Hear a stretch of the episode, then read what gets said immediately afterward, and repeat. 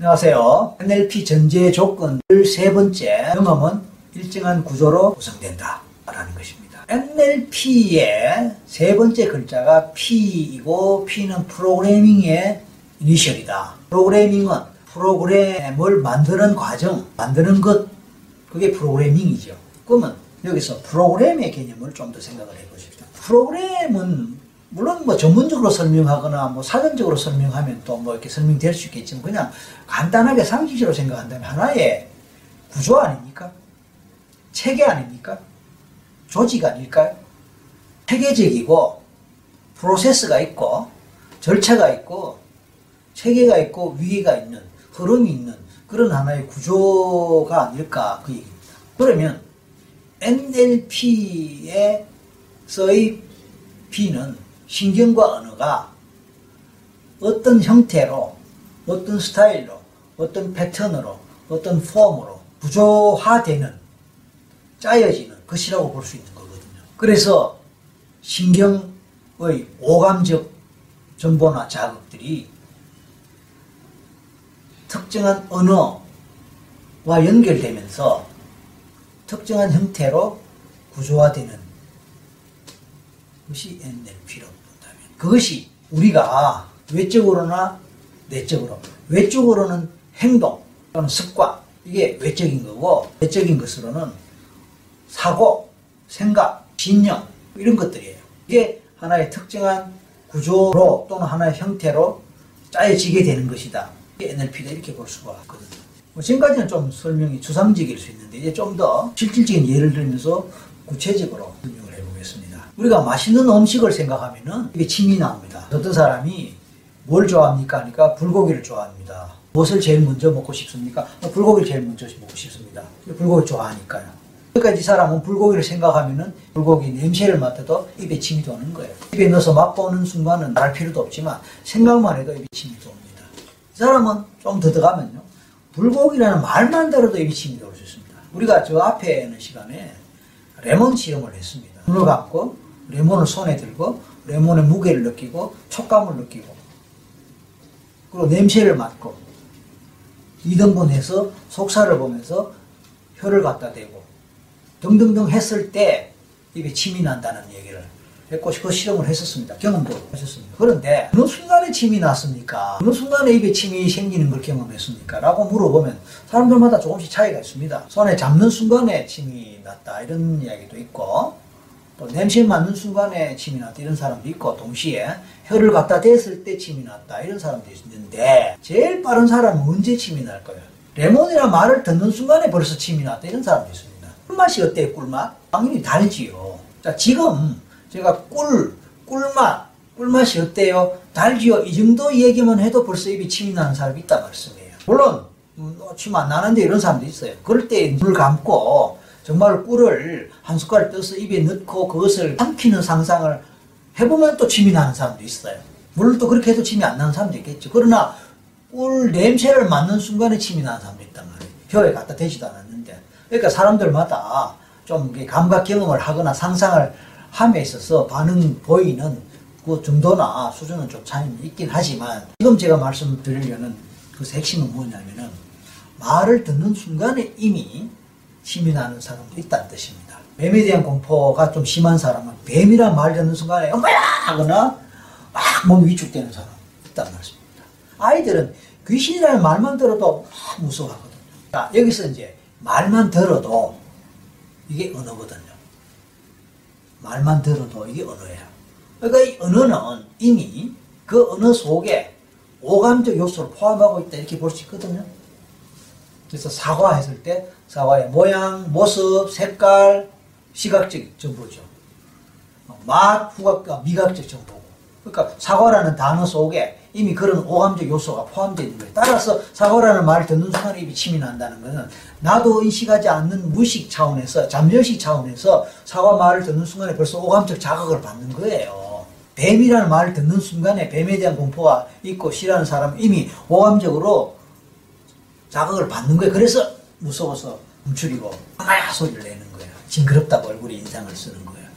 불고기라는 말 듣는 순간에 벌써 불고기 맛과 냄새, 이것에 관련된 오감적 정보가 이미 입력되어 있는 거 있기 때문에 잠재의식 속에서 그 자극을 받고 그래서 입에 침이 도는 거예요. 레몬도 마찬가지예요. 그 뭡니까?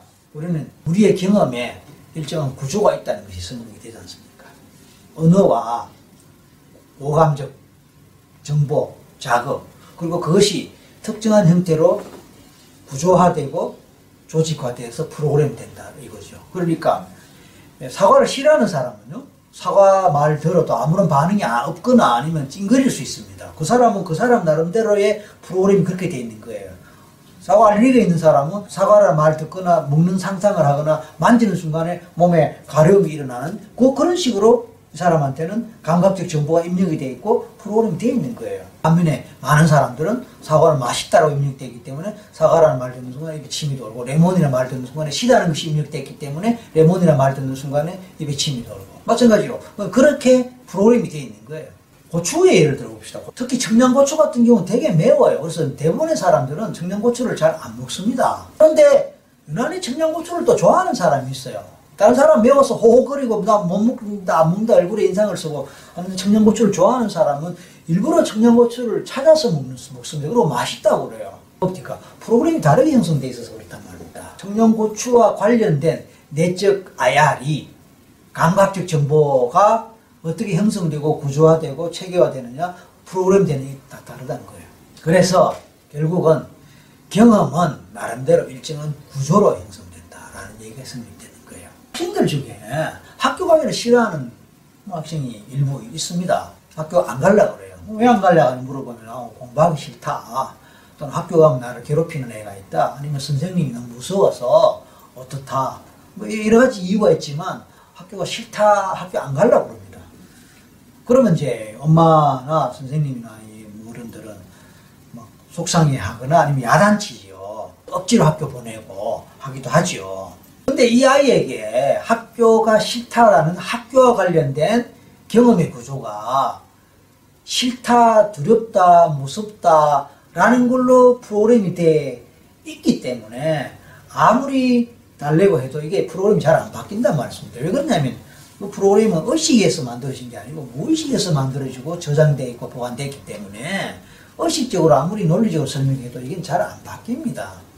그래서 이 아이는 계속해서 등교 거부 그러면서 결국은 학교를 안 가게 되고 중퇴하게 되거나 또뭐 잘못되게 되는 그런 경우가 있고 아니면 어쨌든 또, 또 설득이 돼서 또 가는 경우도 있긴 하지만 그러면 이 학생은 학교라고 했을 때 학교는 무섭다, 싫다, 두렵다, 겁난다, 짜증난다, 지겹다라는 식으로 신경 언어 프로그램이 형성돼 있기 때문에 그것이 잠재의식 속에 저장되어 있기 때문에 그 프로그램 경험의 구조를 바꾸지 않는 한 학교를 즐겁게 간다, 학교 가는 걸 좋아한다 라고 행동이 바뀌는 것은 대단히 어렵거나 불가능할 수 있는 것이죠. 우리는 해마다 연초가 되면 새로운 결심을 하지 않습니까? 그래서 아 원래부터 운동을 열심히 해야겠다.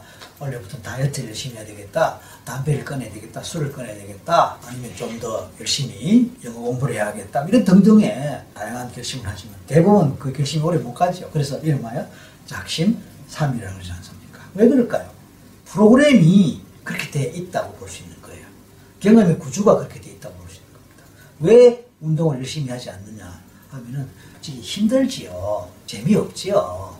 그런데 이제 건강을 생각해서 안 할 수가 없으니까 의무적으로 하고 억지로 한다는 식으로 프로그램이 형성돼 있다 보니까 억지로 재미없는 걸 억지로 하는 게 한계가 있고 그래서 얼마 못 가서 포기하거나 중단할 수밖에. 근데 만약에 운동은 재미없다가 아니고 운동은 재미있고 즐거운 것이라고 만약 프로그램이 돼 있고 그렇게 경험의 구조가 짜여진다면 그래도 운동을 싫어할까요? 헬스센터 같은 데 가면 왜 신나는 음악이 나올까요? 헬스센터에서 왜 음악을 틀어놓습니까? 그것도 신나는 음악이 나올까요? 왜냐하면 우리는 신나는 음악 들으면 마음이 가벼워지고 즐거워지거든. 그래서 뭐 이기를 하거나 뭐 운동을 할 때 그 신나는 음악을 들으면서 하면 훨씬 업되면서 운동할 때 힘드는 것이 좀 덜 느껴지거나 부담 없게 느껴지는 그런 요소로 작용하거든요. 근데 신나는 음악을 계속 튼다는 것은 결국은 운동은 재밌다, 신난다라는 그런 프로그램을 심어줄 수 있는 하나의 요소가 되는 겁니다. 또 이제 헬스장에 가면은 러닝머신에서 많은 사람들이 이제 30분 동안 1시간 동안 계속 달리는데 그거 사실은 지겨워요. 재미없어요.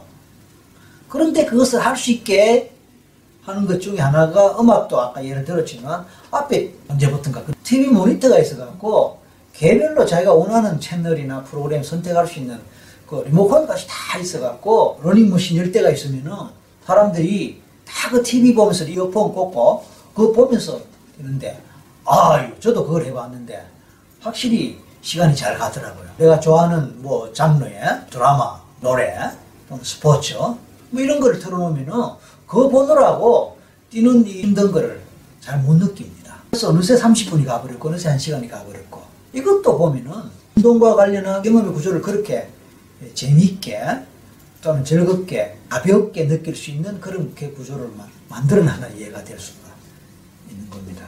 어린이 약들, 약이나 이런 거 보면은 색깔이 다들 예뻐요. 빨갛고 분홍색 이렇게. 왜? 아이들 약을 싫어하잖아요. 그런데 색깔이 이쁘니까 마치 먹고 싶은 느낌이 들도록 그렇게 또 구조화를 시켰다고 볼 수 있습니다. 어린이들이 자주 이용하는, 즐겨 이용하는 그런 가게나 레스토랑이나 패스트푸드 뭐 그런 데 보면 다 예쁜 알록달록한 그런 음, 색깔로 디자인으로 그렇게 해놓은 것도 마찬가지예요. 즐거운 곳이고 그런 데 가면 신나는 곳이고 재밌는 곳이다라는 이 인식이 연결되도록 그렇게 프로그램을 갖다 이렇게 보여줘요. 그러니까 이제 디자이너라든지 인테리어 전문가라든지 이런 분들은 그런 심리를 다 이용하고 활용하는 것이죠. 백화점에서 음악을 이렇게 들어보면은 백화점에 빠른 템포의 음악이 없다 그러거든요. 백화점에는요. 되게 느린 템포의 음악이 있다고 합니다. 왜 그럴까요? 만약에 거기서 템포가 빨라 보이면 사람들의 행동이 빨라지고 쇼핑하는 시간이 짧아진다 이렇게 볼 수 있는 거예요.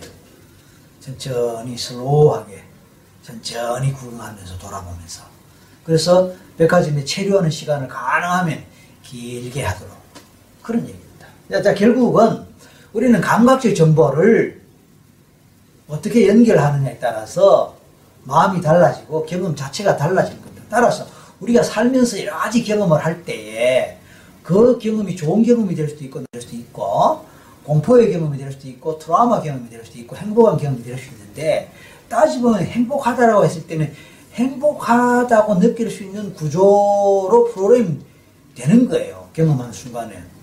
될 때는 트라우마 경험이 되고 트라우마 기억이 될 때는 트라우마로 경험될 수밖에 없고 그 트라우마로 느낄 수밖에 없는 그런 구조로 그 순간에 프로그램이 되는 거예요. 고속도로 해서 교통사고가 한번 나버리면요. 첫째는 운전에 대한 공포가 생길 수 있고요. 첫째. 운전하거나 일반 도로에는 운전하는데 별로 괜찮은데 고속도로 올라가는 데 대한 공포 수가 있게 됩니다. 도로는 위험하고 고속도로에서 교통사고가 났다라는 그 기억과 관련한 구조가 만들어져 버리고 프로그램이 형성되어 버리는 거예요. 말만 들어도 가슴이 두근거리고 답답해지고 몸이 위축되고 공포감이 생길 수 있다는 겁니다.